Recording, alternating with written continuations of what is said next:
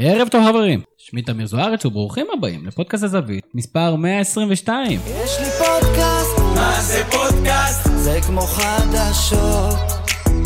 יש לי פודקאסט, מה זה פודקאסט? זה כמו חדשות.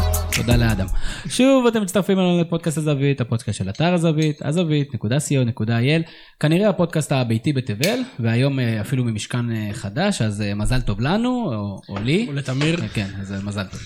כאמור, אה, הפודקאסט הוא חלק מהתכנים שהבלוגרים שלנו ואנחנו יוצרים במסגרת אתר הזווית, אתר שהוקם אה, בשבילכם, הקהל.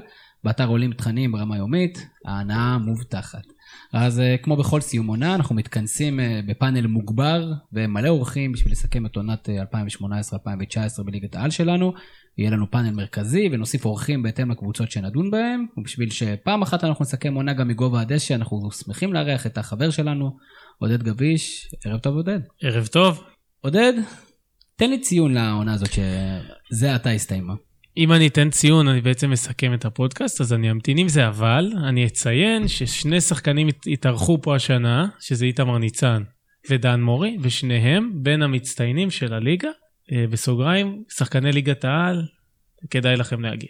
ב- נכון, בסוגריים, חברים שלך, תן גילוי נאות. נכון. ראינו את זה באחד מהסטוריז אה, השבוע, שלושתכם ביחד, אה, זה אחלה ייצוג לפודקאסט.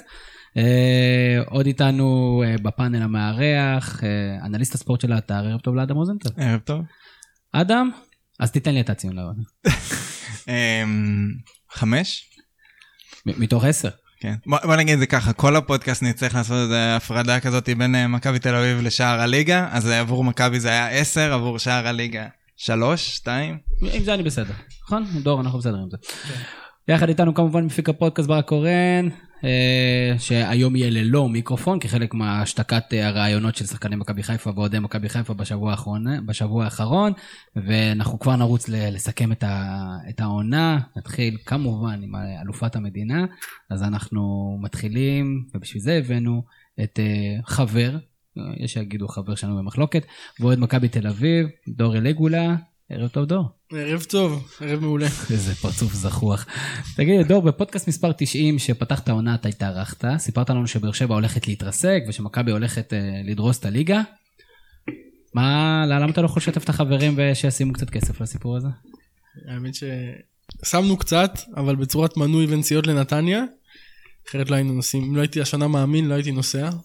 אה, אבל אה, אני חושב שבאמת ההבנה הזאת הגיעה כי כמו בשנים שעברו למכבי עדיין היה ועודנו הסגל הכי טוב בישראל, אבל שינו פאזה מבחינת הניהול, ולאו דווקא הניהול אה, של אה, המנכ"ל ונציג הבעלים, אלא מבחינת ניהול הסגל והמאמן. ברגע שזה השתנה, הכל השתנה. זאת אומרת, על כל העונה הזאת של מכבי תל אביב, לצד כל הדברים היפים, שחקני בית וחזרה ומושאלים ופייר פליי ששיחק, אתה אומר, לכל הכותר הזאת קוראים איביץ'. בגדול כן, כמובן שגם הצעירים זה תוספת למה שאיביץ' הביא, שזה באמת שינוי פאזה, אבל בגדול זה בעיקר איביץ', כי הוא מעבר ליכולות המקצועיות שלו, הביא שינוי מחשבה שגם השפיע על השחקנים, אה, ותרם להתחלה, לאמצע ולסוף. עודד, אנחנו עוד מעט נעבור על הנתונים ועל הסטטיסטיקות של העונה המטורפת הזאת של מכבי תל אביב. אתה ראית פעם קבוצה כל כך דומיננטית, עזוב שהנתונים תומכים בזה שזה כנראה העונה הכי דומיננטית אי פעם, אבל זה, זה משהו בלתי נתפס. מותר להגיד אה, cut the bullshit בפודקאסט? זה כבר שעה שאפשר להגיד כן, כזה. אבל- אז זה חבר'ה, כבר שעה, אתה יודע שהם יכולים לשמוע את זה בכל שעה. מעולה. אז אמ, מכבי השנה הלכו על שחקנים צעירים בגלל הפייר פליי. ברור. מכבי השנה נהנו מליגה איומה ברמתה בגלל החולשה המטורפת של הפועל באר שבע, מכבי חיפה וביתר שלא היוו אה, שום אה, תחרות. בעונה רגילה למכבי היה הרבה יותר קשה. הדבר שהכריע את הכף זה שמכבי אה, לא עלו לאירופה, לא היו צריכים אה, להיכנס לעומק הסגל, כי אם זה היה קורה זה בכלל היה בעיה. אבל למכבי הייתה הכי, לדעתי, הכי פחות גרועה השנה. זאת אומרת, אתה חושב שמכבי תל אביב לא הייתה טובה. מכבי תל אביב השנה הייתה הכי טובה מבין הקבוצות, אבל בסך הכל אם היית משווה את מכבי תל אביב הנוכחית למכבי, לכל מכבי תל אביב שהייתה פה בחמש-שש שנים האחרונות, אולי אני שנייה אה, אה, מוציא מהרשימת המכבי של שנה שעברה, השנה האחרונה של ג'ורדי שהייתה איומה, כל הקבוצות היו טובות מהקבוצה של השנה. דור? אתה אני לא מסכים עם זה? מסכים. אני גם לא מסכים עם ממש זה. לא אני מסכים. גם לא מסכים עם זה. אני חושב שמכבי השנה בנו קבוצה יותר טובה. אולי פחות איכותית בקצה, אין פה זהבי ואין פה דאבור ואין פה פריצה, אבל מצד שני אין גם עמרי בן ארוש, שהוא חוליה חדשה שגרמה למכבי הישנה להפסיד הרבה משחקים, אה, ואין אה, בלמים איטיים כמו קרלוס גרסיה המדהים, אבל עדיין שגרמו למכבי הישנה להפסיד משחקים. ולראיה, בסוף הסטטיסטיקה, הליגה יכולה להיות חלשה, אבל אה, מכבי של אה, סוזה לפעמים קרטעה בחלק מהעונה, ומכבי של פאקו לא היה לאירופה וגם קרטעה והייתה נראית לא טוב, עם זהבי הגדול. והשנה, התרבות שאיביץ' הביא, וזה אומנם buzzwords, אבל התרבות שאיביץ' הביא דחף את השחקנים המוכשרים שיש, כולל השחקנים הצעירים, לקצה, וראינו את זה. אדם זה, זה ויכוח שאנחנו שומעים לא מעט, אתה יודע, בדרך כלל זה בין המקטרגים לאוהדים, ואיך מסתכל, אוהד מהצד מסתכל על העונה הזאת בצורה הכי אובייקטיבית שהוא יכול. אמ, קודם כל אני כן מסכים שמבחינת היכולת של שאר הקבוצות יש הבדל בין עונות אחרות. אין כאילו הרבה זמן לא הייתה פה קבוצה שרצה לאליפות בלי מתחרה אמיתית. לא יודע, תכלס אולי סוזה וקריית שמונה זה, זה בערך האלופות היחידות שפתחו פער גדול בשלב יחסית מוקדם ופה זה קרה בשלב סופר מוקדם. אז אפילו מהבחינה הזאת קשה לשפוט את מכבי תל אביב באיזשהו עין כי בשלב מאוד מוקדם של העונה לא הייתה יריבה, זה לא דחף אותם אפילו קדימה מבחינת היכולת, מבחינת ה... ל- להגיע לרמה עוד יותר גבוהה, אני חושב שהם מתחילת העונה היו ברמה שהיא מעל הליגה, ברמה מספיקה בשביל לפתוח את הפער הזה, לעשות את הניצחונות שהם רוצים, לא להפסיד. מצד שני זה גם לא. הרדים אותם. זאת נכון, אומרת, הם באמת... באמת, אם, אם אני נותן קרדיט באמת למשהו, לאיביץ' או למכבי תל אביב, מאוד לזכותם במהלך העונה הזאת, זה שלמרות שהיה פער כזה, הם הצליחו לשמור על רמה גבוהה, לא היו כמעט נפילות, אה, חוץ מאולי חצי גמר גביע, אה, ממש אה, זה.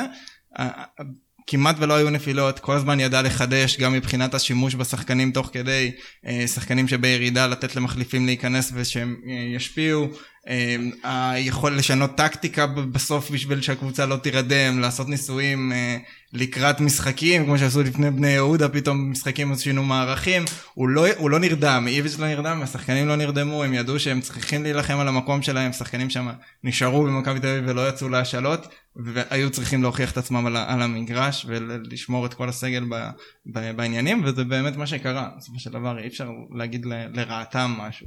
אה, יש את עודד. זה דווקא ממחיש את הגדולה של העונה הזאת.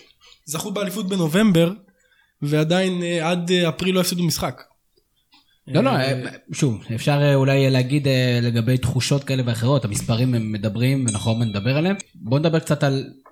אנחנו, זה מה שאנחנו הולכים לראות גם שנה הבאה? הנה, אתה היית הנביא בשנה הקודמת, זה מה שאנחנו הולכים לראות גם שנה הבאה? יכול להיות שהפערים יצטמצמו, ותהיה עוד קבוצה שתרוץ גבוה, אבל כל עוד איביץ' נשאר, והשלד המרכזי נשאר, יכול להיות שדור פרץ ילך, אבל וזה ש- נכון גם כן ב...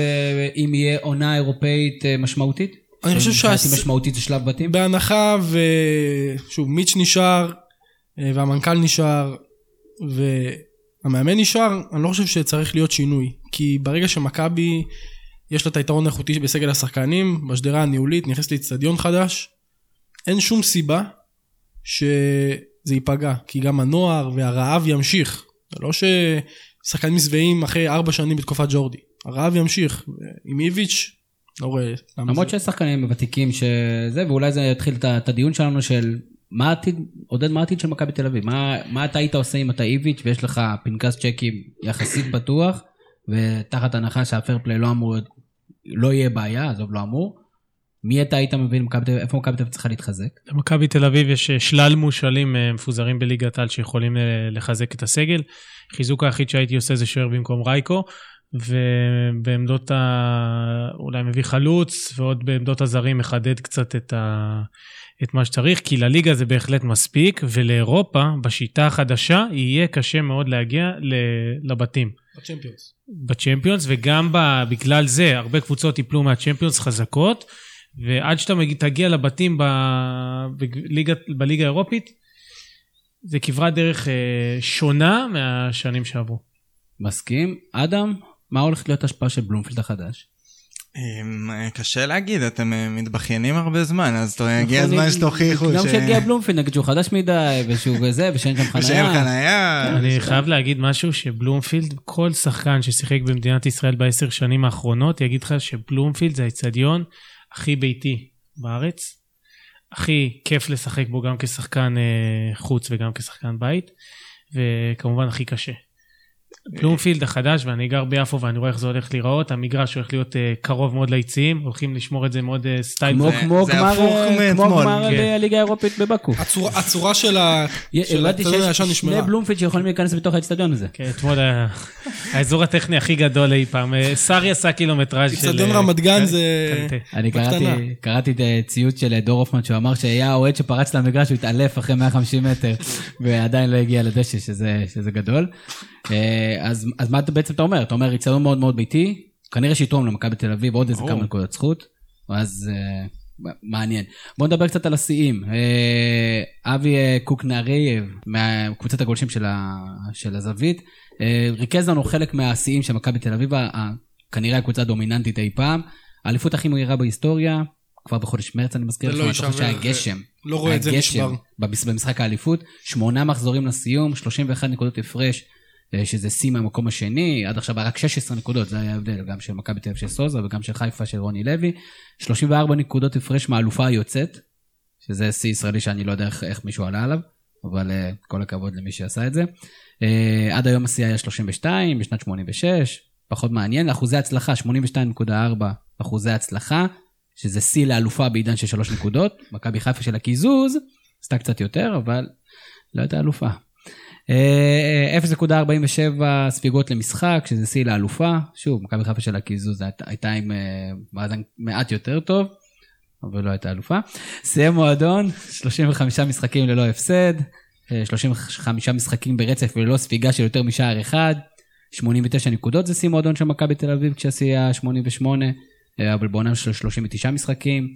אה, יש, יש עוד הרבה, אנחנו יכולים לרוץ פה לנצח. הכי חשוב, פער פער שערים שהוא פי 12 מהמקום השני. זה הכי חשוב.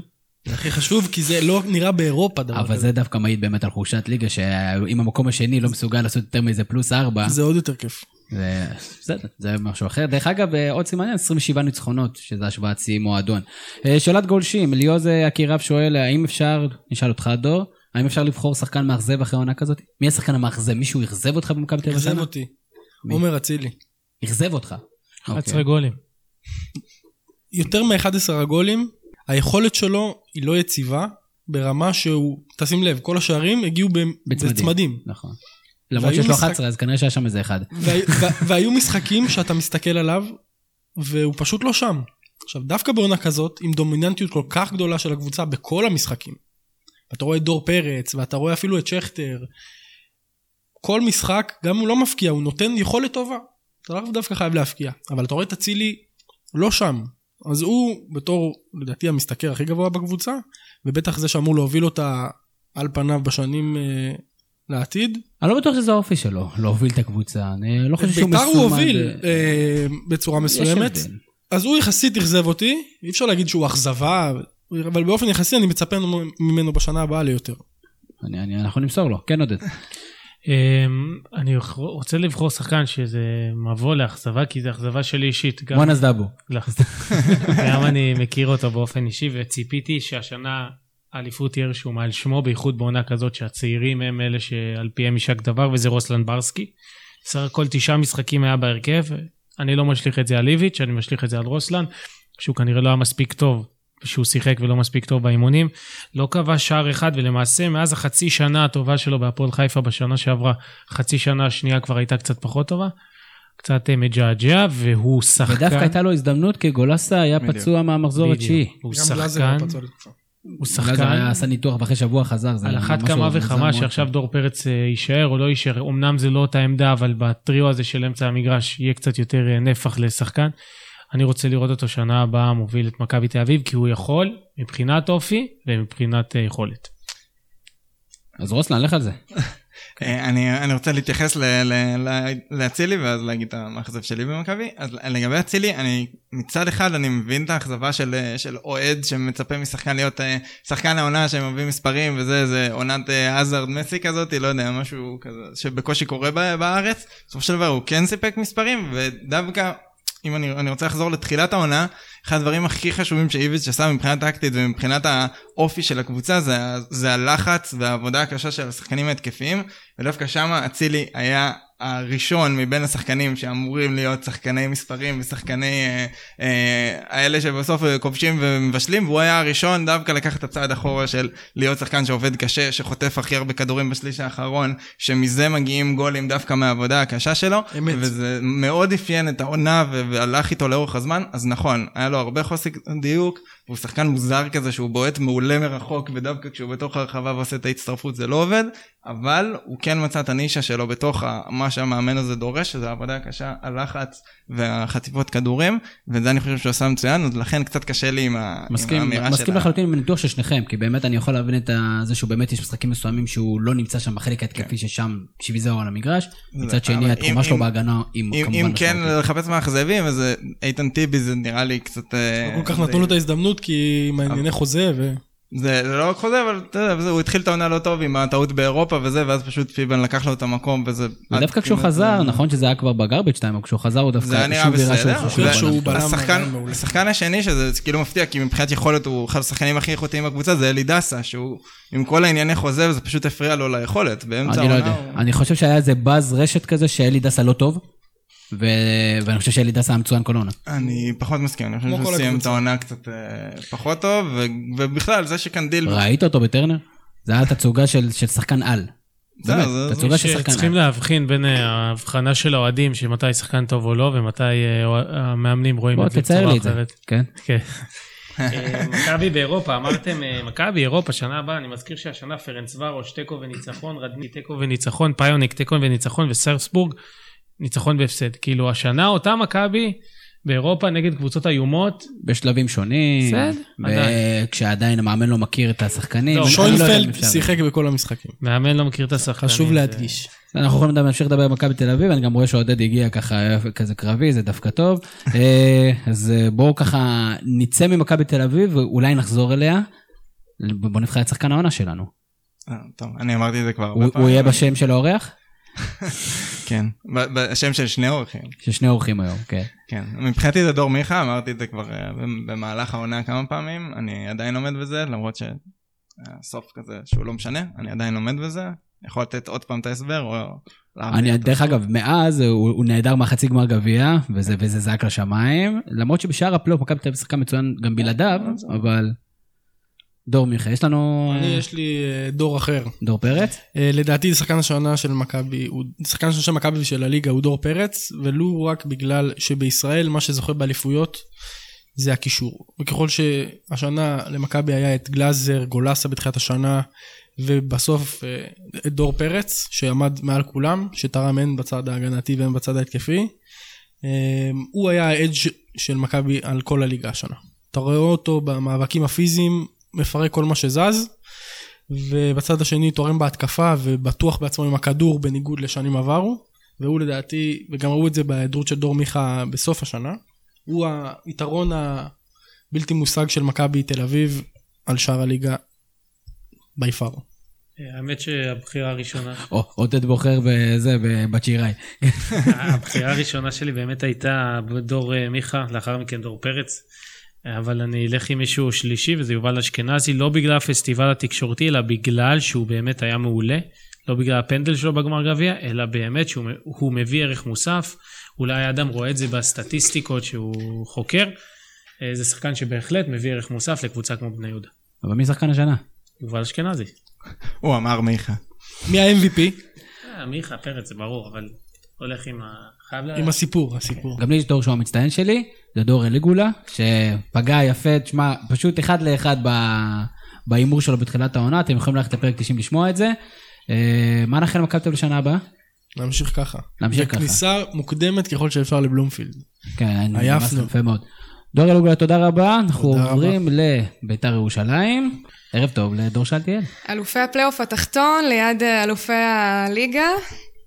יש תואר כזה? אתם ממציאים תארים עכשיו? זה חלק אה, מהבית"ריסט כן, פלוס? זה חלק מההתמודדות? עם ה... רק בית"ריסט VIP יכול ליהנות מהתואר הזה, אני עדיין לא לא זכיתי לכבוד, אבל... אנחנו אה, קצת נרד לעומקם של דברים, כי אני חייב שמישהו יעשה לי סדר בכל הכרטיסים האלה, זה כזה כמו... אה, יכול להיות שגם אני. לא אצליח, אגב, זה נורא מסובך מה שהוא עשה שם, אבל אה, ננסה. נכון, נדבר, יכול להיות שזה מונפק איפשהו. אה, אז אה, דור, את אה, אוהדת בית"ר ירושלים, כן, כותבת נכון. באתר, אה, כותבת ותיקה, וכותבת הרבה על בית"ר ירושלים, ומגיעה להרבה משחקים של בית"ר ירושלים. רכבת הרים הייתה השנה הזאתי, אבל אופטימיות? אופטימיות תמיד יש, ואני אומרת את זה ב... לצערי, האמת, כי נורא קשה להיות אופטימי עם הקבוצה הזאת, כי אתה תמיד מתבאס בסופו של דבר. התחלתי אותו אופטימית, קיבלנו כאפה, המשכתי להיות אופטימית, קיבלנו עוד כאפה, והנה אנחנו שרדנו את הליגה. ואנחנו אופטימיים שוב לשנה הבאה, אני מקווה שלא תהיה עוד כמו כאפה. כל משחק של בית"ר, מקבלים קצת כאפות, לגמרי, כן. וחוזרים בשבוע שאחרי זה. כן. תמיד יש מכות. יפה מאוד. אז אה, בואו בוא נפנה קצת ל- למוחים שלנו, בואו בוא נתחיל להבין על מה מדובר.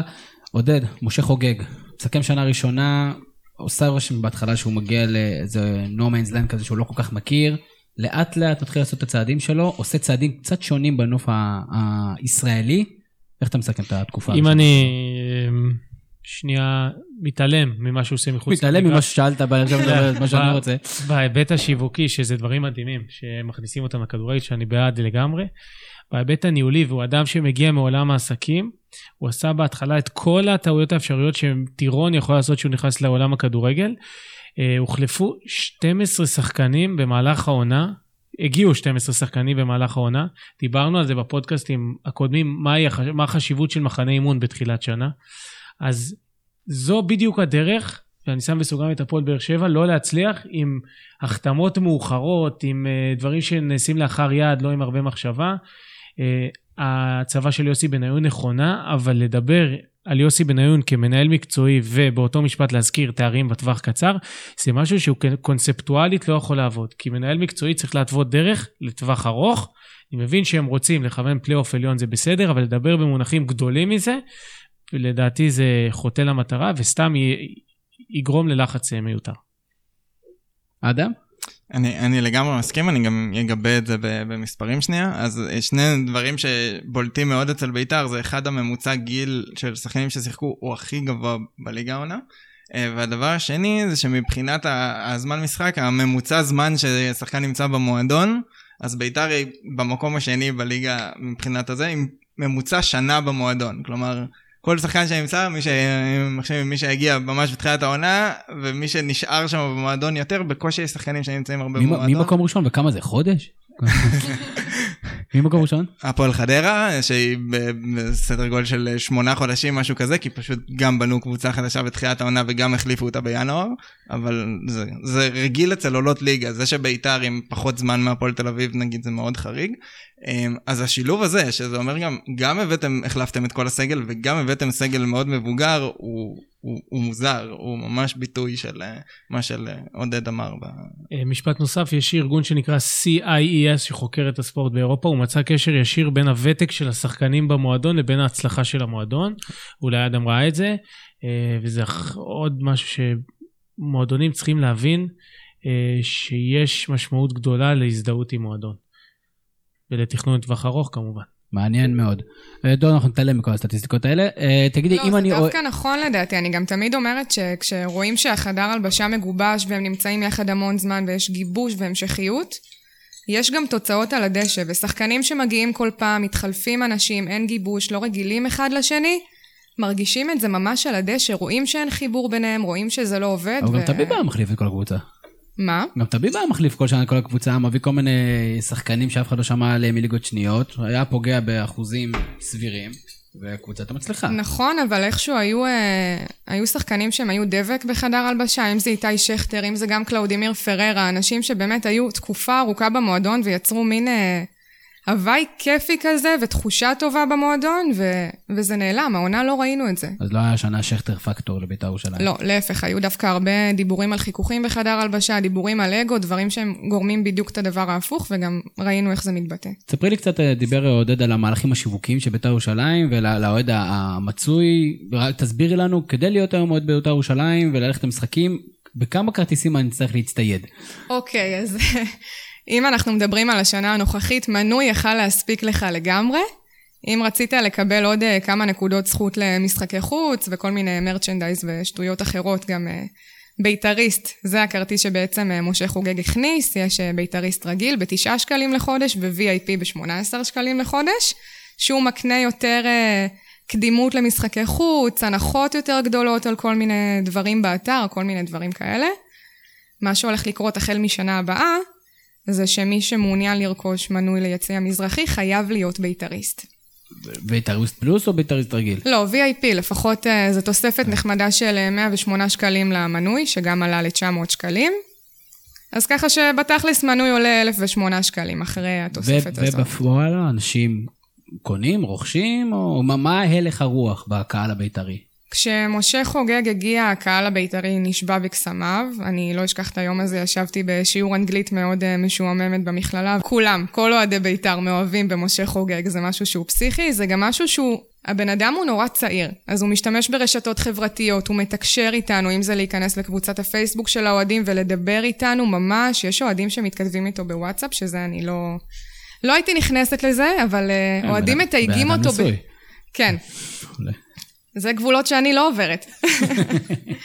אה, מתייגים אותו בפוסטים והוא מגיב ומשתתף, ואתה באמת רואה שגם דברים שבעבר היו עולים בקבוצת אוהדים, בפייסבוק, ולא היו מקבלים יחס, אם זה למשל אה, דברים על השיפוט, דברים שמרגיזים אותנו ביחס של ההתאחדות וקנסות, ופתאום המועדון מגיב ומשתף ועושה פעולות בעקבות דברים שאוהדים כותבים, וזה משהו שלא היה פעם, והוא ממש יצר חיבור עמוק בינו לבין הקהל, בין ההנהלה לבין הקהל, וזה מאוד עזר לנו לקבל אותו ב...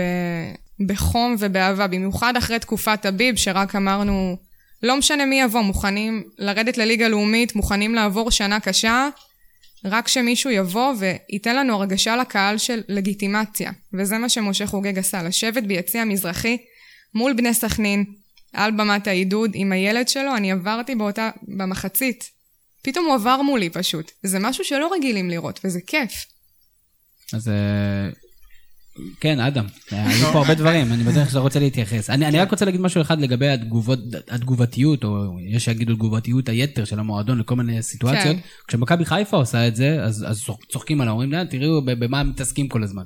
וכאילו את בית"ר ירושלים זה כאילו זה עובר קצת לידם, זה שהמועדון מתעסק ב... גם עלינו טיפה ל... צוחקים, אבל אני גם מקבלת כל מיני תגובות כאלה של מה אתם מתעסקים בזה, נגיד הסרטון אחרי, ה... אחרי הצגת השיפוט בבאר שבע. פתאום uh, פרסמו, הקבוצה פרסמה סרטון של כל הפנדלים שלא קיבלנו, גם על זה היו כל מיני דחקות. זה היה מביך, ו... בוא, בוא נודה. תראה. כאילו שהמועדון יוציא סרטון של פנדלים שהגיעו לו, מה, מה אתה רוצה שיקרה עכשיו? אני חצי מסכימה וחצי לא מסכימה, יש בזה משהו שהוא טיפה שכונתי, אבל אנחנו מועדון שמרגיש כל כך ביתי וכל כך... Uh, היינו צריכים משהו כזה קצת. אוקיי. זאת אומרת, זה עשה את ה... זה עשה את העבודה לגמרי, כן. עודד, בוא נדבר קצת מקצועית. אה, אתה אמרת שלגבי הפוזיציה של יוסי בניון, אה, כמנהל מקצועי, בכלל הייתה סאגת יוסי בניון, כאילו הוא גדל כל החיים שלו, היה בבית"ר ירושלים, אבל מילא, שחקן גדול ואנחנו מכבדים אותו, לפחות אני, אני לא יודע לגבי ברק, והוא הולך להיות מנהל מקצועי, ואלי אוחנה באיזה קונסטולציה, אני יודע שהם כרגע מבשלים דברים, לפי, ה... לפי המדיה של בית"ר, הם מבשלים דברים. מה, מה הם צריכים לעשות? מה הציפיות מהם? מה הציפיות שלך מהם? עזוב, אמרת, משה חוגג רוצה תארים בטווח קצר, נשים את זה בצד, או נקרא לזה כרגע אולי לא מאוד ריאלי. מה הציפיות שלך כשחקן, מה הציפיות שלך מיוסי בניון? ואלי אוחנה, בהנחה והתפקיד שלו ידוע למישהו. אז בואו נחלק את זה לשני חלקים. הדבר הראשון זה ברמת הקבוצה הבוגרת, ואם דיברנו על uh, הזדהות עם מועדון, אז באמת להשאיר את השלד הישראלי של אה, טל בן חיים, של אה, קלטינס, של אה, עוז זהבי שעשה עונה טובה, עידן ורד כמובן, אייבינדר ושות'. אור זהבי, כן? אור. אמרת אור זהבי. שהוא אחלה שחקן, והוא בטח יכול להתאים לקאדר, אבל לא שווה. אור זהבי, זה אז בהיבט של הקבוצה הבוגרת באמת לעשות דבר כזה, לבחור מאמן בהקדם, שיהיה מעורב גם בבחירת השחקנים. כוורת אה, של מאמנים כמובן ואת כל המעטפת, אבל יותר מזה חשוב לקחת את מודל מכבי תל אביב, להשקיע במחלקות הנוער, כי מה שקורה במחלקות הנוער של בית"ר ירושלים בשנים האחרונות זה שוקת שבורה. אה, מדיבורים מבפנים, אני יכול להגיד לך ש... יכול להגיד לכולם שזה פשוט אה, בימי אלית אביב, הוא עשה הכל חוץ מלהשקיע במחלקת הנוער. רואים את קבוצת הנוער שבשנתונים שלי היינו, סיימנו מכבי פתח תקווה עם שנתון אגדים, טל בן חיים ועומר דמארי, שני חלוצים. הפסדנו שני משחקים וניצחנו 28 משחקים, והשני משחקים האלה היה לביתר אה, ירושלים פעמיים. היה להם פשוט נוער שהיית מגיע לבית וגן, לכניסה לירושלים, כבר היית מפסיד. אז זה מה שצריכים לעשות בהיבט אחד, ליצור הזדהות של שחקנים בקבוצה הבוגרת, ובהיבט השני, באמת לפתח ולהשקיע במועדון. יפה מאוד. אם כבר uh, בנושא הזה הערה קטנה, האמת שבדיוק בחודשים האחרונים uh, פתחו אקדמיה לכדורגל של בית"ר ירושלים ב... בשער הנגב, במועצה האזורית, גם פתחו איצטדיון חדש בבית שמש, גם שם מריצים נוער, הוא באמת עובד כאילו בנושא איפה הזה. שנופלים קסאמים, כן, שם פותחים- לגמרי, שם שזה פותחים טוב לי, קבוצות. כן, אני קרובה לשם, אז אה, זה דווקא גם טוב לי. קבוצת נשים פתחו, כל הכבוד. כן. אנחנו בהחלט מחזקים. אמרה. בטטת קורסה, אבל אה, שיהיה להם בהצלחה. אדם, בוא נדבר שנייה על מאור בוזגלו. סיפור היה השנה בבית"ר ירושלים, לא עונה גדולה של מאור בוזגלו, כרגיל הוא יודע לסיים אה, בקול. הייתי אומר אה, לסיים בקול גדול, אבל כן, בסך הכל היה משחק ידידות, אבל מאור בוזגלו הוא טיפוס. אה, האם בית"ר כן. ירושלים צריכה את מאור בוזגלו? אמ, בהינתן זה שהם החתימו היום את לוי גרסיה, התשובה היא בוודאות לא. אמ, עכשיו, אה, אני, אני לא לגמרי מסכים שהייתה לו עונה אה, לא טובה או בינונית או משהו כזה, אני חושב שבהינתן זה שהוא חוזר. חזר מהפציעות שהוא חזר מהם, ועם היכולות הפיזיות שיש לו, אני חושב שהוא אה, נתן את מה שהוא היה יכול, כאילו גם מבחינת בישולים, אה, בעיטות, איומים, כאילו... בתוך המשחק המאוד תקוע התקפית של בית"ר אה, הוא כן הצליח לייצר מצבים ולבעוט אה, ולהבקיע. אז אני לא חושב, לא, אין לי ביקורת עליו על היכולת על המגרש בעונה הזאתי. יש אין סוף ביקורת על כל מה שיש מסביב כרגיל ואני לא יודע אם צריך להיכנס לזה אבל מקצועית דווקא אני חושב שהוא היה בולט בתוך המשחק הלא מתפקד של בית"ר ב- התקפית. ובוא נדבר שנייה על ההחתמה של אה, לוי גרסיה. קודם כל, לוי לא יהודי. לא, לא יהודי. אמ, אה, ההחתמה יקרה, בוא נגיד שאם הם היו מביאים אותו אה, מבחוץ, מחוץ לליג, מה שקריית שמונה עשו, להביא אותו מבחוץ בגיל הזה במחיר יותר אה, נמוך, אז הייתי אומר, וואו, כנראה שמישהו עשה שם עבודה והם חושבים על, על ערך מכירה עתידית ואיזשהו משהו, קונספט הגיוני, בהינתן זה שזה עוד פעם קנייה מתוך הליגה של, של שחקן שהוא לאו דווקא הוכיח את עצמו, ועוד פעם איזי שרצקי מצליח להוציא יותר כסף ממה שזה, אני כבר לא בטוח מה, מה יקרה מההחתמה הזאתי, אני חושב מקצועית נטו. מבחינת כישרון זה כן שחקן מאוד מאוד כישרוני, אה, הוא נפצע העונה וההתקדמות שלו מאוד נתקעה, אז קצת קשה להגיד אה, לאורך העונה הזאת להעריך אותו, כי זה באמת היה בחלקים, הוא כן הראה ניצוצות של שחקן שיכול להיות מ- ברמה מעל הליגה, אבל מאוד קשה לדעת מה זה, כי גם המון עיבודים, המון, זה שחקן לא, לא, הוא, יש, לו, יש לו הרבה דברים בוסר והמון כישרון בתוך המערכת הלחוצה הזאתי. איך אני אוהב שפאנליסטים. משתמשים במילה בוסר. זה מראה- מראה על מקצועיות. תגידי, דור, מה העתיד של בית"ר ירושלים? מה השנה הבאה? מה יהיו ציפיות הגיוניות של בית"ר ירושלים, אה, חוץ מלא להביא שחקן ערבי? אתה נכנס למקומות שאני לא אכנס לא, אליהם, לא, ואנחנו אני מדבר נתעלם מהמשפט הזה. ונמשיך אני מדבר הלאה. מקצועית, לא לא מעניין את הדיון הזה. מה מקצועית אני מדבר? מה הציפיות של אוהדי בית"ר ירושלים מהשנה הבאה של אני? חושבת שבעונה הבאה אנחנו לא נגיע לפלייאוף עליון. אם נגיע, אני לא חושבת שזה יקרה, אבל אני חושבת שכן נראה יותר יציבים לפחות. אבל אתם אלופי הפלייאוף התחתון, מה זאת אומרת? נכון, ואנחנו רוצים להישאר אלופים. מעולה. אתה יכול לרדת ללאומית? אני אני חושב שבית"ר ירושלים אני יכולה נורא בהחלט לכוון לטופ שלוש בליגה. שלנו. אני חושב שאם אה, משה חוגג רוצה באמת להותיר חותם, צריך אה, לבטל את ה... למצוא איזה יצור כלאיים כזה, למצוא איזה כן איזה מישהו ערבי ולהביא אותו איכשהו. כאילו, אה, יצור כלאיים. כאילו- יצור כלאיים. מישהו שהוא מוסלמי, אבל לא ערבי. זה מה שיביא אבל את המקום? לא, הוא מדבר תרבותי. מוחמד נוצרי. מדבר, אה, כן. תרבותית, אוקיי. זה יצור כלאיים, להביא שחקן שיש לו שם מוסלמי, אבל הוא נוצרי. זה בעיה. זה טוב, זה תהיה התחלה, התחלה טובה. אבל אה, שנייה ברמה המקצועית, בית"ר ירושלים, בטח עם השאיפות שלה, ועם הבאז שלה, ועם ההתייצבות סך הכל של הקבוצה בשנה שעברה, אני גם העונה, אבל לא חשבתי. שזה ייראה ככה. ואנחנו מצאנו את עצמנו כמעט יורדים לליגה לאומית, היו ממש כמה שבועות מאוד מאוד לחוצים, ואז באמת הגיע הניצחון על הפועל תל אביב, והתייצבות מול מכבי פתח תקווה, והדבר הזה נרגע ולכולנו ירדה אבן מאוד גדולה מהלב, אבל היינו מאוד מאוד קרובים לרדת ליגה, זה היה ממש ריאלי. וזה מפחיד. אני פשוט מקווה ששנה הבאה אנחנו נהיה במצב שאנחנו אמנם לא בטופ, אבל יציבים ולא חוששים ברמה הזאת. אמ, אני רוצה להגיד שהמושג, מושגים שבית"ר צריכים לדבר בהם, זה לא בטווח קצר כמו שאמרתי. השנה הבאה לא משנה אם זה פלייאוף עליון או תחתון. המטרה היא עוד שלוש שנים לייצר קבוצה שתתחרה על האליפות. מעולה, אני חושב שזה נהדר. אבל יכול להיות שהם. יפתיעו שנה הבאה. זו קבוצה שאתה לא יודע מה יהיה איתה עוד יומיים, עוד חודש, יכול להיות שפתאום שנה הבאה זה ייראה אחרת לגמרי. אולי ו- תקבלו פנדלים. יכול להיות, יכול להיות לגמרי. עם הפרישה האחרונה, מעניין לי מה זה יוציאו כל מיני סרטונים של פנדלים. אני אדאג לזה. אני באופן אישי אדאג לזה. כן, אדם. מה השאלה? נתונים, תן לנו קצת נתונים. אה, אוקיי, אה, אני חושב שבכללי המשחק של ביתר התאפיין בזה שכשהיא הייתה עם הכדור, לעומת עונה שעברה שהיא שיחקה מאוד לעומק ומאוד ידעה כל פעם שהיא עם הכדור לייצר מזה מצב, אה, היא התאפיינה בדיוק להפך, היא לא כל כך ידעה מה לעשות עם הכדור. הם החזיקו בכדור יחסית הרבה, אבל הם מקום, הם רק רעננה ומכבי פתח תקווה בעטו למסגרת פחות מהם. הם ממש בקושי הצליחו להגיע להזדמנויות טובות, בקושי הצליחו לייצר מצבים. והדבר השני שאפיין אותם זה שהם הם מקום שני בליגה בכמות דריבלים במ- במהלך העונה, אוקיי? שיחסית לזה ש... יחסית לזה שאתה לא מצליח לבעוט, זה אומר משהו מאוד רע על המשחק של הקבוצה עם, ה, עם הכדור. זה אומר ששחקנים, הדרך שלהם לנסות לקדם את הכדור הייתה רק על ידי לנסות לעבור שחקנים אחרים ולא... וההחתמה הראשונה של העונה, דריבליסט.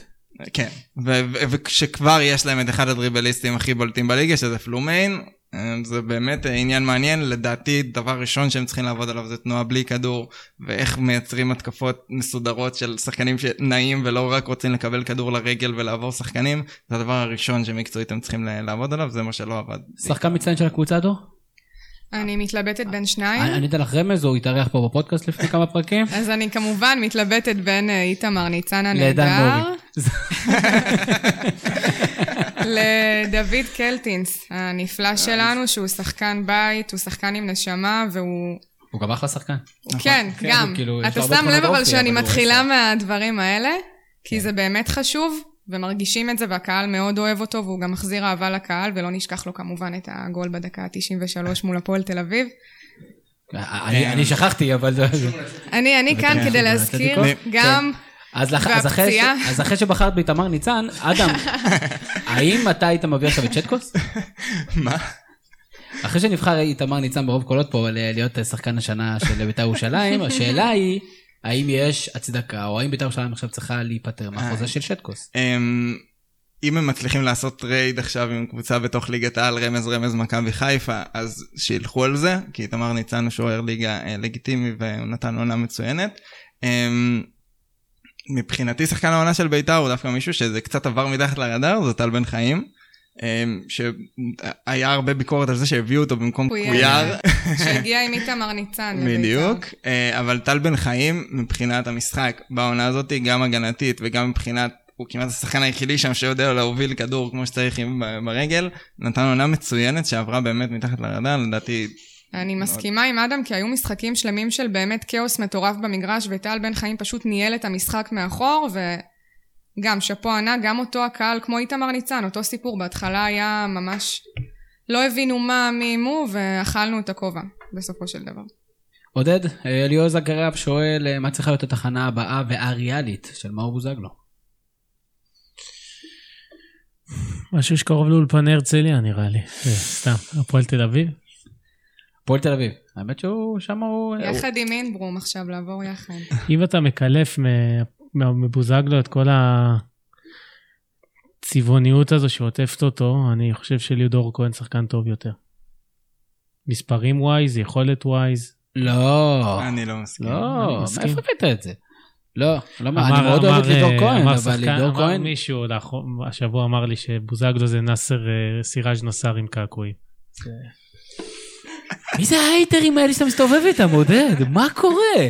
לא, לא מסכים. מאור בוזגלו, לצד כל הרעש סביבו, הוא שחקן של מספרים, תמיד דווקא היה. אם מורידים את כל הרעש סביבו, הוא יכול לתפקד הרבה יותר טוב. הרעש יכול זה מה. שפוגע אני, אני אפילו לא ביכולת יודע, אתה שלו. יודע, אני הרבה פעמים ניסינו לטעות על קנקנו של מאור בוזגלו, ועם האבא, או שזה הוא, או שהוא מפעיל את האבא, או שהאבא מפעיל אותו, וכל מיני סיפורים.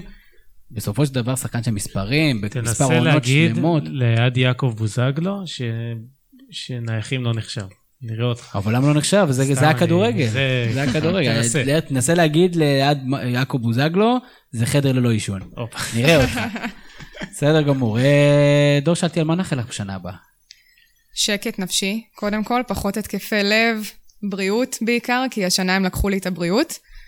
אני מקווה שנראה קבוצה לוחמת, כי היו תקופות השנה שהם באמת לא נלחמו, והיה מאוד עצוב לראות שחקנים שכשהם מחטיאים לא מעניין אותם, וקבוצה שלא לא מתפקדת. אני רוצה לראות לוחמים על הדשא, שגם אם לא הולך, ויכול להיות שלא ילך, אבל לראות אכפתיות ולראות מלחמה, ולראות הרבה תשוקה, כי זה היה ממש חסר העונה התשוקה הזאת, ושיהיה לנו בהצלחה.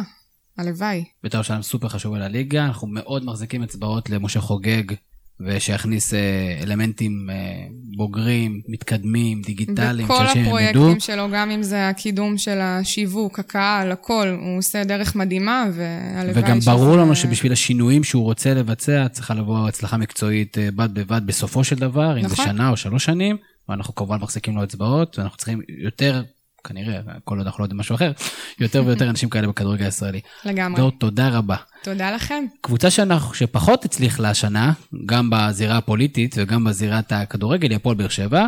ועודד, אתה שיחקת בהפועל באר שבע, אז נשים אותך נציג של הפועל באר שבע, מה אכפת לנו? אה, אז ספר לי, מה לא עבד בהפועל באר שבע השנה? אה, הפועל באר שבע בית"ר ירושלים סיפור דומה. אה, 12 שחקנים הגיעו לאחר אה, מחנה האימונים. אה, אני יכול למנות אותם, דיה סבא, סאבו, לויטה, אסלבנק, אריאל הרוש, אה, שיימן, אה, ז'וליאן סטור, עדן בן בסט, אה, כמובן אה, טפוקו שהגיע בינואר. זה בדיוק, דיברנו על זה בכל אחד מהפודקאסטים שהתארחתי בעבר, חשיבות מחנה האימונים, חשיבות ההכנה לעונה. אי אפשר לזרוק 11 שחקנים על המגרש ולצפות שהם אה, ייראו טוב. אני שמח לראות בתור אה, אוהד אה, הפועל באר שבע למחצה היום, שהיום הם מתחילים מוקדם וכבר אה, התחילו את ההכנות לשנה הבאה, עם אה, החתמה של שחקן צעיר מהליגה הלאומית, אה, נאור סבג מנס ציונה, ועוד אה, כמה החתמות שככה בקנה, שיפורסמו לדעתי בימים הקרובים. אתה אתה יודע, נראה לי שהדבר שהכי חסר לפועל באר שבע, אחרי כמה שנים שבהם זה היה מאוד מאוד בולט, זה, אה, זה מנהיג. איזה דמות כזאת ש... שאתה יודע, שתרים, אנחנו לא מדברים על מכבי חיפה, שגם שם לדעתי זה משהו שמאוד מאוד אה, חסר.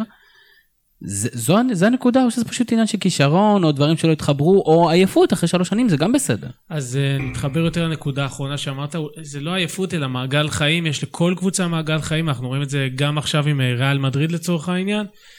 אה, אחרי הצלחה כבירה של כמה שנים, שחרור של רונלדו בריאל מדריד, שחרור של וואקמה, ואקום עצום. אה, לא הגיע, סלחו לי על ההשוואה כמובן, לא, אה, דרך אגב וואקמה בליגה הטורקית, עונה מדהימה. שחקן מפחיד. אחד הטובים בליגה הטורקית? שהיא ליגה הרבה יותר טובה מהישראלית. בכל מקרה, לא הגיע מישהו שיכול להחליף אותו. במעגל החיים, אחרי החורף, אחרי נשירת העלים בסתיו, מגיעה פריחה מחודשת, וכך גם בהפועל באר שבע, אני צופה אה. שהשנה תהיה עונה טובה יותר. התחל- התחלת לקרוא מהספר הלא נכון, בסדר, יופי של שילוב. אה, אדם, בוא נדבר על הפיל שבחדר. סתם, אין פה פיל, מה אתה, לאן אתה מסתכל?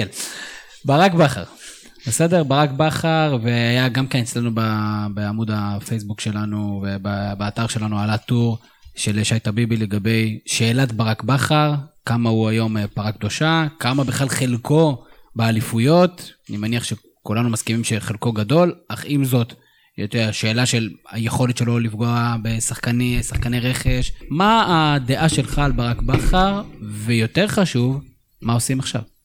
אמ, הדעה שלי על ברק בכר היא 100% חיובית. אמ, אני, אם מדברים על קרדיט על האליפויות, אז אני נותן לו המון קרדיט על האליפויות, בעיקר על האליפות האחרונה.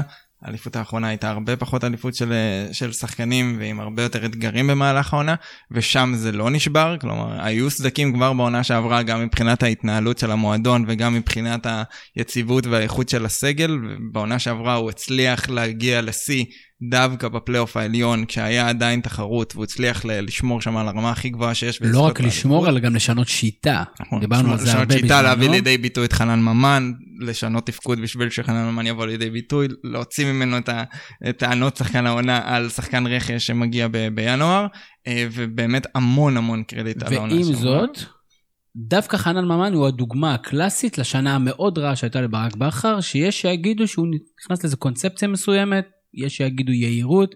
אז ו- אה, אני ואנחנו- לא באמת יודע מה היה שם בין ברק בכר לחנן ממן בתחילת העונה, אבל באמת חנן ממן יצא, אה, זז הצידה בתחילת העונה מבחינת הדקות משחק ומבחינת המקום שלו דווקא אחרי ההצלחה. אה, יכול להיות שיש שם דברים לא מקצועיים, יכול להיות שיש שם דברים של משמעת, אין לי מושג, כי זה לא היה נראה שיש סיבה באמת לשנות ממה שהצליח בפלייאוף העליון. Um, אני כן חושב שבאמת, בהמשך, האם המערכת התפר... התחילה להתפרק כבר והיה כבר סדקים, גם מבחינת הסגל וגם מבחינת המערכת, וברק הצליח להחזיק את הסכר הזה סוף עונה שעברה, העונה הוא באמת לא הצליח. כלומר, העונה באמת, אני לא משאיר, כאילו, יש לו אשמה בעניין הזה, כי הוא לא הצליח להתמודד עם האתגר שעמד מולו, ומקצועית התוצאות הן פחות טובות אפילו מאיכות הסגל, ואפילו פחות ממה שהיה אפשר לצפות מהפועל באר שבע, אבל המסביב לדעתי הוא הגורם המרכזי ולא היכולת של ברק בכר. זה לא משליך על היכול, היכולת של ברק בכר בתור מאמן, זה לא משליך אחורה או, או צריך להגיד אוקיי כנראה שהוא לא באמת היה כל כך משפיע כי עכשיו הוא לא הצליח. זה גם זה עניין של מומנטום, כלומר אם לברק בכר בעונות קודמות הוא היה עושה שינויים מקצועיים ופרסונליים וזה היה עובד וזה היה נראה שכל דבר כמעט שהוא עושה מבחינה מקצועית עובד, אז העונה זה לא קרה, וכשאתה נכנס למומנטום שלילי, אז הרבה יותר קשה לצאת ממנו. זאת אומרת, אתה לוקח את זה, מפרק את זה לכמה יחידות, אומר, היחידה הקודמת הצליחה, היחידה הזאת כן. לא הצליחה, וזה קורה בחיים אני- של... מה שאני כן חושב שקרה פה זה שהוא הוא כן נכנס קצת ל... לאמי- לסוג של אמירה של בגלל כנראה שפעם שעברה זה הצליח ועונה שעברה זה הרבה היה בזכותו ההצלחה, ברגע שזה התחיל לא להצליח הוא ניסה לקחת אחריות, הוא ניסה להגיד אוקיי אני לא לאו דווקא רץ עם הרכב קבוע עכשיו שהשחקנים יובילו אותי להצלחה, אלא אני מנסה לשנות הרבה, אני מנסה למצוא את השיטה שעובדת, אני מנסה למצוא את השחקנים, משנה, לאו דווקא נותן את המפתחות לשחקנים ש... שיובילו את זה, אלא הוא זה שניסה וזה לא הצליח. עודד, אני מניח שהיה לך כל מיני קבוצות שבהם אתה יודע, דברים התחילו ל, לא יודע, ל- ללכת פחות טוב ו, ולא יודעים לשים את האצבע. האם יש משקל ל, להחלטה של אלונה באמצע העונה או במהלך העונה לזוז הצידה? איך זה, זה משפיע על השחקנים? אם מיץ' השנה היה אומר באמצע העונה שהוא עוזב את מכבי זה לא היה משפיע, מכבי עדיין לא נראים אותו דבר, ש... אה, בהתחלה חשבתי שאתה שואל. שהתקופה הייתה כל כך גרועה, אה, זה כמובן לא עזר, בתקופות כאלה צריך לחזק, צריך לתת ביטחון לשחקנים, כל הכבוד לאלונה ולצוות הניהולי שם ש- שלא זעזעו בעמדת המאמן, עשו החלטה נכונה, כל הכבוד שעכשיו הם נשארים איתו. אה, ואני חושב שהיו הרבה דברים מקצועיים שלא עבדו גם, צריכים להבין את זה גם בהפועל באר שבע השנה, אבל בסך הכל, אני צופה למועדון הזה גם במתכונת רזה יותר, עתיד אה, ורוד. אנחנו מסכימים עם זה אדם? אמ, בגדול כן, זה, זה עוד פעם זה עניין של ציפיות. בסופו של דבר באר שבע לקחה שלוש אליפויות עם התקציב השלישי הכי גדול בליגה, זה לא משהו ריאלי לצפות לעוד פעם רצף כזה אם מכבי תל אביב ממשיכה לגדול ולהתפתח ולהיות ברמה הזאת, אבל כן להיות במאבק אליפות, כן להיות רלוונטית בתור קבוצת צמרת, אני חושב שכן. אז כדי לצרף פה אופוזיציה לפועל באר שבע, ניקח את uh, חברנו אה, אוהד מכבי נתניה שמצטרף אלינו, ערב טוב למנחה הפודקאסט אה, יהלומים באוויר, דניאל יצחקי. ערב טוב, ערב טוב. דניאל, כל כך התלהבת עם פודקאסטים שהחלטת להקים לעצמך אחד, איך זה מרגיש להיות הפודקאסט השני הכי טוב? ועכשיו ברצינות, הפועל באר שבע, אה, שנה מאוד מאוד לא פשוטה, יש נקודות אור בעונה הזאת? אה, אני חושב שהנקודות אור שלהם זה אולי סיום העונה. אה, זאת אומרת, הלא התפרקות הטוטאלית, ונעלים רגע את המחזור האחרון. וכן היכולת הזאת טיפה להתגבש כדי להשיג אירופה, למרות שכולם כבר דיברו על זה שהם לא יהיו בפלייאוף העליון אה, וכיוצא בזה. אני כן הייתי רוצה להתייחס להתחלה, שדיברנו על, על חנן ממן ו- ודיברנו על אה, אה, שחקנים אחרים שלא תפקדו השנה. אז צריך להגיד, הגיעו להפועל באר שבע שחקנים בתחילת שנה, וברק בכר פשוט הלך עליהם. זאת אומרת, אם בתחילת השנה שאלנו איפה היה חנן ממן, חנן ממן היה על הספסל, כי היה דיה סבא והיה אסלבנק. ושיחקו בשביל דיה סבא ואסלבנק. דיה סבא ואסלבנק לא נתנו עונה כל כך טובה, וזה השפיע ברמה, ברמה הקבוצתית על הפועל באר שבע. אמ, אני חושב שזה התחיל אפילו קצת לפני, אני כן חושב שמבחינת ה... מבחינה פרסונלית ומקצועית, הרכש בתחילת העונה פשוט לא היה טוב, גם מבחינת הישראלים שהגיעו, גם חן עזרא, גם עדן בן בסט, זה הרבה שחקנים שהם כאילו שחקנים יחסית בינוניים או לא באמת יכולים להחזיק הרכב כמו השחקנים שהיו לפניהם, כמו... אבל גם הם כמעט שלא קיבלו הזדמנויות. הם קיבלו בתחילת העונה, וברגע שזה לא היה ברמה שציפו, אז הביאו עוד מחליפים למחליפים, שזה היה האבסורד שיצר כזה עומק מוגזם. אז קצת, קצת להתייחס למה שעודד אמר מקודם, אז באמת מחנה אימון, אין ספק שזה אבן דרך נורא, נורא חיונית בבנייה של קבוצה. אה, וחלק ממה שבאר שבע עבדה בתחילת השנה, או לא, לא הסתדר לה, זה לנסות להתאים את השיטה לכלים שיש לה. עכשיו, זה יכול לעבוד, זה יכול לא לעבוד, ובעולם אידיאלי מן הסתם כולם יעשו, אה, אה, כולם יעשו מחנה אימון מסודר עם כל הסגל שלהם. עוד מעט אנחנו גם נדבר על נתניה ונרחיב, וגם בנתניה קרתה תופעה דומה, אבל שם ההתייצבות הייתה טיפה יותר אחרי התחלה. אבל גם כן זה קל, לא יודע אם קל יותר, אבל בסיס הציפיות כמובן שהוא שונה, וזה איפה שהוא נמצא שם. אני רוצה להגיד משהו לגבי הפועל באר שבע, אם אני יכול להגיד לסיכום אפילו הפועל באר שבע. אתה אל תסכם, אתה תגיד מה שאתה רוצה, אני אחליט אם זה מסכם אין לא. בעיה. אה, הפועל באר שבע ידעו שמכבי תל אביב הולכים לעונה פיננסית, והם חשבו שמה שיש להם בתחילת השנה יספיק. הם ראו את איך מכבי נראים בהתחלה, ניסו לעשות התאמות בהחתמות אה, בזק של אה, אסלבנק וכו'. הם לא ציפו שמכבי יראו ככה, הם חשבו שזה יספיק להם, וזו עוד אחת הסיבות לכישלון של הפועל באר שבע השנה. אבל הם קנו את השחקנים הכי טובים בליגה. יספיק להם זה... כמו שהוא אמר בהתחלה, אז לזרוק כל כך הרבה שחקנים ביחד, שחלקם דורכים אחד לשני ל- לרגליים, אני בטוח שאם אסלבנק היה משחק יותר דקות והיה פותח ברוב המשחקים, גם כן הוא פותח בהתחלה לא טוב, אז הוא היה מגיע למספרים שלו, עדיין. היום, היום אם אתה מתקשר עכשיו לאלונה ואתה, לא יודע, ברק אברמוב או הבעלים של נתניה, אייל להב או משהו ואתה מציע... סגל. סגל, סליחה, ואתה מציע חצי ממה שהאסלבנק, מה שהוא עלה להם, ועלות שכרו, היא שולחת אותו במונית ספיישל, לא, מבאר שבע ברור, עד ה... ברור, ברור, כי מי ייסע ברכבת? ברור שבמונית ספיישל. אבל אני פשוט אומר, מהבחינה הזאת, שהוא לא יתאקלם בגלל יש הסיטואציה. הבדל עצום בין להצליח בקריית שמונה לבין להצליח בהפועל באר שבע. אני מוסיף את זה ללוי גרסיה, יש הבדל עצום בין לא להצליח בין קריית שמונה לבין אולי להצליח בבית"ר ירושלים. החתמה מעניינת, אבל בואו בוא נראה. בהחלט מעניין. אה, דרך אגב, עוד משהו עודד, שמעניין אותי, אתה יודע, לא, לא נתנו הרבה משקל, כי נגמרה העונה לפני איזה חצי שנה בערך, אבל מכבי תל ניצחה 4-0 בטרנר. זה ישפיע על שנה הבאה? אה, תשובה קצרה ארוכה? מה שיש לך. לא. לא ישפיע? זה לא יושב בראש? שום דבר. ראיתי את מכבי תל אביב מביסה את אה, מכבי חיפה 6-0 ואת מכבי חיפה לוקחת אליפות אה, אה, זה לא גביע, אותו סליחה. דבר, זה היה יומיים אחרי זה, זה לא אותו דבר. אוקיי. אני יכול להגיד לך, וגם דור פרץ התייחס לזה בר- בר- ברעיון עם שרון דוידוביץ', שהניצחון של מכבי תל אביב בטרנר במשחק האליפות של באר שבע לפני שנה, ה-1-0, כן שחרר להם איזה משהו, וכשהם הגיעו למשחקים אחרי זה בטרנר, הם פשוט שלטו במשחקים האלה. יש רצון באמת כן להוריד איזה איזה עז מהגב של לא ניצחת באיזה איצטדיון, אז הם עשו את זה כבר, את הניצחונות בטרנר, עשו את זה 4-0 או 1-0, זה לא משנה. שנה הבאה כל הקלפים יתערבבו, רוב השחקנים אולי ילבשו את אותה חולצה, אה, סליחה, השחקנים שיהיו על המגרש ילבשו חולצה, את אותה חולצה עם אותו סמל, אבל כנראה השחקנים עצמם יהיו שונים. טל בר יוסף שאל אה, הפועל באר שבע מה קרה ולאן היא הולכת, נראה לי שדיברנו על זה. גיל שלו, אדם, אומר, אה, מה השלט שאתה ממליץ להישען עליו לקראת שנה הבאה? כי בכל זאת לפועל באר שבע יש שחקנים מוכשרים. אמ, כן, שנייה, אני צריך להריץ בראש. אה, בן סער צריך להישאר.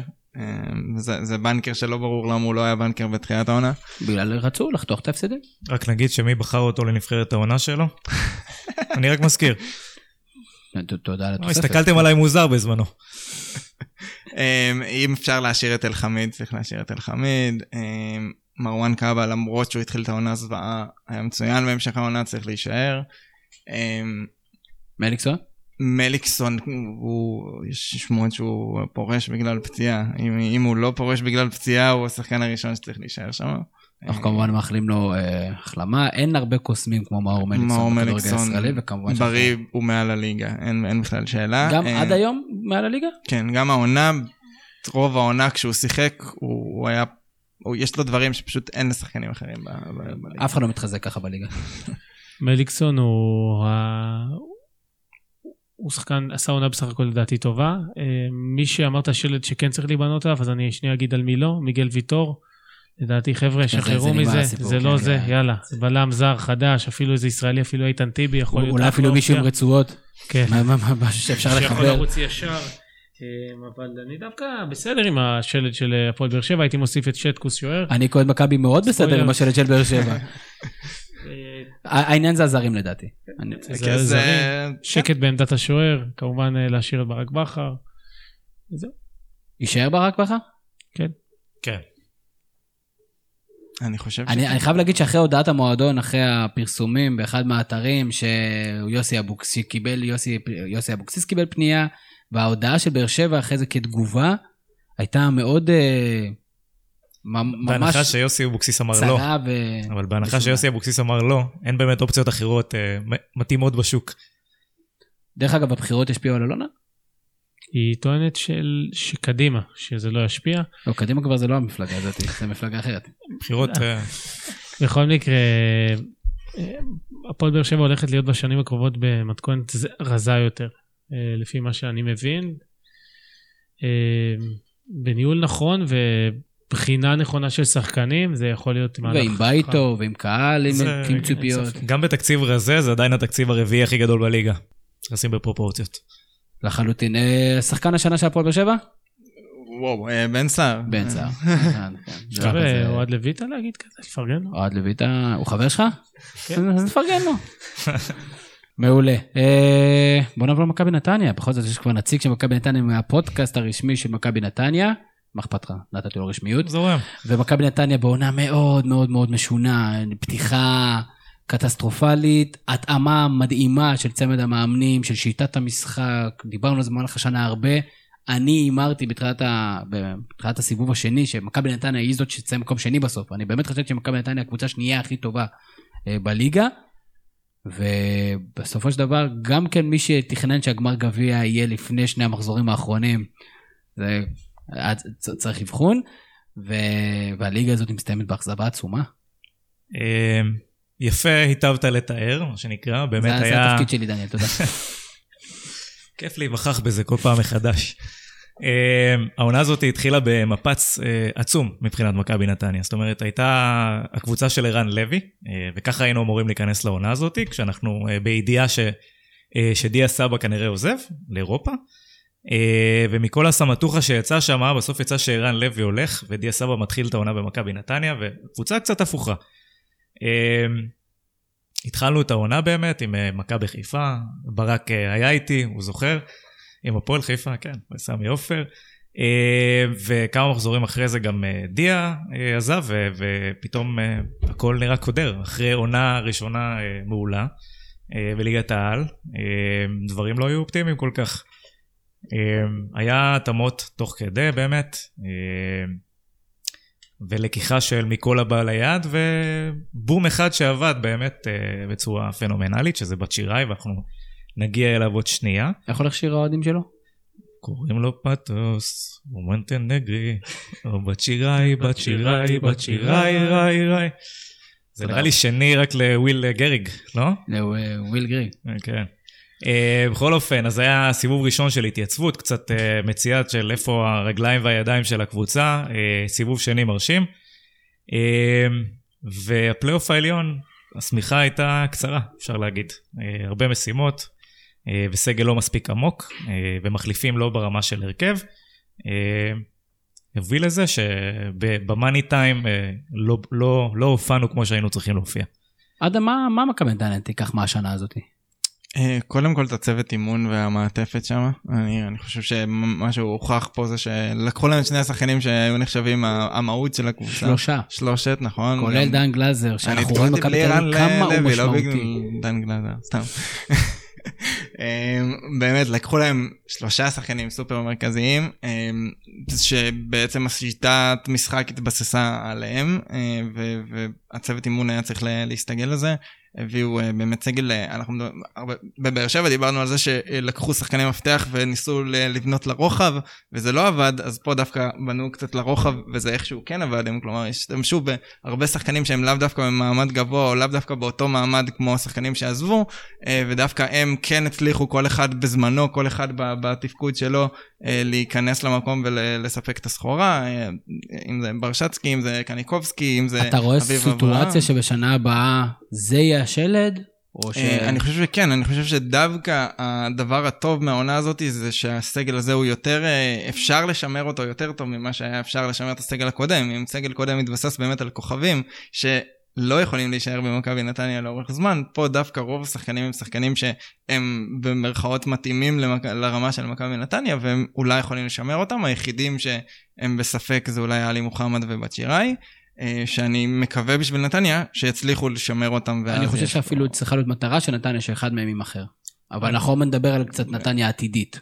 ת- ת- תן שנייה לעודד לדבר, אתה יודע, בכל זאת הוא פעם עבר בנתניה עם האוטו. אה, כן. עלי- עלי מוחמד, אה, עלי מוחמד לא יישאר בנתניה, זה ברור, אבל שנייה, אני רוצה להגיד משהו. אה, הקבוצות במדינת ישראל... אה, דופק לך פה סקופים. הקבוצות במדינת ישראל מתחלקות לשלושה סוגים, הראשון זה קבוצות שרצות לאליפות, הקבוצה, הסוג השני זה קבוצות שמטרתן היחידה הוא להישאר בליגה, והסוג השלישי זה מין אה, בית חרושת, או יותר נכון אה, מודל עסקי של אה, מכירת שחקנים, השבחת שחקנים ותחזוקה שוטפת של המועדון. לשם מכבי נתניה נכנסת, היא לא כל מכוונת הבני לאליפות. יהודות האלה. בני יהודה, מכבי פתח תקווה, מכבי נתניה. מכבי נתניה לא מכוונת לאליפות, יש לה קהל נפלא, אה, תשתיות אה, מדהימות, אבל האליפות היא לא מכוונת. הש... עכשיו אני עובר שנייה לעניין המקצועי. השנה מלמד ובת שיראי אחראים על אה, כמעט 50% מהשערים של הקבוצה בליגה. אם אה, באר שבע רוצה, מכבי נתניה רוצה באמת להותיר חותם ולעשות את הקפיצת מדרגה, שבאמת להיות הטופ 4, כי שנה הבאה אני מניח שנראה חיפה קצת יותר טובה, נראה את ביתר קצת יותר טובה, את באר שבע קצת יותר טובה, היה קצת יותר תחרות. היא צריכה להוסיף עוד איזה key factor כזה, כי קבוצה ששני החלוצים שלה הם מלכי השערים, ואחרי זה זה דודי תירם אה, בטבלת השערים, ומלכי השערים, אז קצת בעיה, צריך קצת חלוקה יותר בריאה. אתה, אתה מסכים עם הניתוח הזה של עודד לגבי מה המודל שמכבי נתניה צריך להיות? אני, אני בטוח שכן. זאת אומרת, אני בטוח שמכבי נתניה צריכה להביא שחקנים בכל שנה, ובשנה אחרי זה כן, למכור חלק כדי לממן את שאר הפעילות. אני לא חושב שזה בית חרושת לשחקנים, כי א', אין פה מושאלים, דבר שני, אה, לא כל שנה ילכו הרבה שחקנים. אה, גם אם ילך שחקן אחד והקיץ מדובר, זאת אומרת, גם אחד, שחקן שתיים, באמת, אז, אז אפשר גם עדיין לבנות ולעשות הקפיצת מדרגה הזאת. עכשיו, מכבי נתניה אה, נמצאת בתהליך שהוא לא קיצוני אולי, אבל הוא, אה, הוא קצת מתון, אבל זה, זה עלייה, עלייה מתונה נקרא לזה ככה. אה, ובאמת כל אחת מהשלוש שנים האחרונות היה שיפור. זאת אומרת, עלייה ממינוס תשע אה, לליגת העל, פלייאוף עליון שנה שעברה מקום חמישי, פלייאוף עליון שנה הזאתי, אה, מקום גביע. רביעי. גביע. אבל השיפור הוא היה קצת אחרת, השיפור היה באמת להיאבק עד הסוף בכל החזיתות. אה, שזה מה שאני מצפה לראות ממכבי נתניה אה, בשנים הבאות. אני רוצה לאתגר את אדם ולתת לו לאבא לבחור כל מיני פרמטרים שניתנים למדידה שהם ניהוליים. הכנה מראש, דברים שקשורים לבעלי, לבעלים, כי אני חושב ששם בנתניה מצטיינת. בדיוק מה שרציתי להגיד. מ- עד מתי יש לו את זה להגשה? אדם, תן לנו קצת נתונים. נתניה בשלוש שנים האחרונות, אה, מאז שאייל סגל נמצא שם, ואני מדבר עם אנשים בתוך המועדון. הוא עשה שם סדר, המועדון מתנהל כמו שורה אחת מבחינת התנהלות, לא מבחינת תנאים או תקציב. מכבי תל אביב, הפועל באר שבע, מכבי חיפה. אני לגמרי מסכים, וזה זה מה שהתכוונתי עם, עם המעטפת. אה, מבחינה מקצועית, אני גם אני בקשר כאילו עם האנשים שעובדים שם מקצועית מסביב. כולם שם בקשר, דן, אתה איתם גם כן בקשר? אני בקשר עם עודד ואדם. אז באמת יש שם דברים שמבחינה מקצועית, מבחינת המעטפת, אין בקבוצות אחרות ב- בארץ, מבחינת המערך, אה, התכוננות למשחקים, ניתוח משחקים, איתור שחקנים, דברים כאלה, זה דברים שאין ברוב זה פשוט הרבה יותר הקבוצות קשה, יש. לך שני מאמנים במקום אחד, אז אתה כן, מכפיל וגם- כוח. זה גם נכון. אה, בוא נדבר קצת על אבל, נתונים. אבל רק להתייחס לניתוח הזה לגבי קבוצות והמטרות שלהם ו- וכו', אני חושב שכן יש כרגע, יש איזה מצב אבסורדי כזה שנתניה ובני יהודה התחילו את התהליך הזה בשנתיים האחרונות עם אברמוב ועם אייל סגל, והם איכשהו מגיעות למשהו שבמצב רגיל אמור להיות הטופ של קבוצות כאלה. כי כי בית"ר ירושלים, כי מכבי חיפה, כי פתאום באר שבע עונה, הפועל תל אביב. כל כך מאכזבות, אז דווקא נוצר פה ואקום, בדיוק, פתאום נתניה נאבקת על אירופה, פתאום בני יהודה באירופה שנתיים מתוך שלוש אחרונות כי זוכה בגביע, דווקא יש פה איזושהי הזדמנות מוזרה כזאת, שהקבוצות האלה תוך כדי שהן תוך כדי התהליך הן מצליחות, אז דווקא יהיה מעניין באמת השלב הבא כשהם יצטרכו להתמודד עם הקבוצות האלה שיחזרו, איך הם יעשו את זה, כלומר, אם... אה, סלובודן דראפיץ', אה, בחירת זרים מדהימה. גם ורגוץ, גם אה, הויבך, גם אה, היקה, אה, עלי מוחמד שיראי. בת שיראי. אם תסתכלו על המספרים בת שלו, שיראי, בת שיראי, בת שיראי. בארבע שנים הקודמות כבש, לפני שהגיע לב- למכבי נתניה 12 שערים, תשעה מהם בליגה השנייה ברוסיה.